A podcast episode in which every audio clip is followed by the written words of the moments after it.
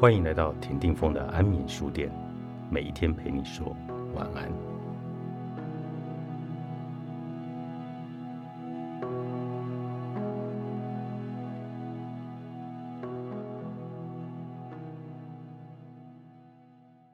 想和对方分手时的一句话，如同想和对方分手，感情转淡的原因有很多种不一样。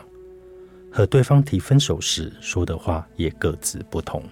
首先是男性会说的：“我觉得我们不适合。”这是某网站上票选出来男性分手时会说的话的第一名。这种表达方式的有趣之处在于，语感很像是从客观的角度来判断，而且认为责任不在男女任何一方。对男性而言，这算是有点兜圈子的说法，但听起来仍然很直接。听到这句话，大多数的女性都会知道对方想分手。然而，这也可以说是不容易了解问题出在男女哪一方的说法。当然，我认为男性是可以选用这种难以理解的说法。而另一方面，女性分手时会说：“其实。”是我不好，这其实很容易让人产生误解的表达方式。当然，和其他的表达方式一样，有些人会这样说，也有些人不会。不过，男性通常不会用这样的说法。分手这种行为本来就会破坏过去建立的人际关系，但这和女性重视人际关系、偏好主观型沟通的天性互相矛盾。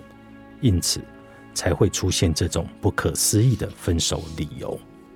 尽管女性的真心话是“我已经不喜欢你了，所以想要分手”，但仍然不想伤害或激怒对方。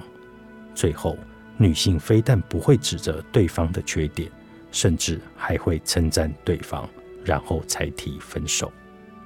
这种表达方式，乍看之下是在说自己有错。会让人感觉到你并不差，我也不讨厌你。因此，对迟钝到极点的男性而言，这种理由根本说不通。反而听到这种说法，男性会觉得明明不讨厌，却还要提分手，完全无法理解。就算是你不好，我也能接受，没有必要因为这样就分手啊。但就女性的角度来看，这等于是对方一脚踢开了自己好不容易为他搭好的阶梯。什么都要黑白分明的男性，会希望对方想分手的时候就直接说。如果觉得错在男方，男性也会希望对方说清楚。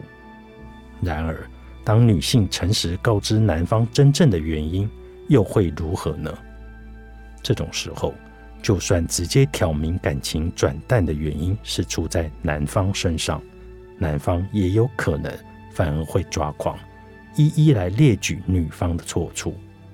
所以从这个角度来看，女性会用模棱两可的方式提分手，其实也无可厚非。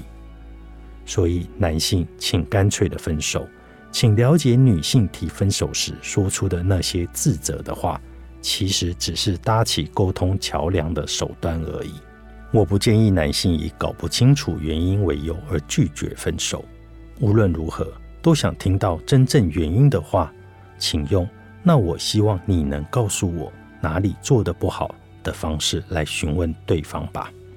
女性坚持追问，也可能会让自己更受伤。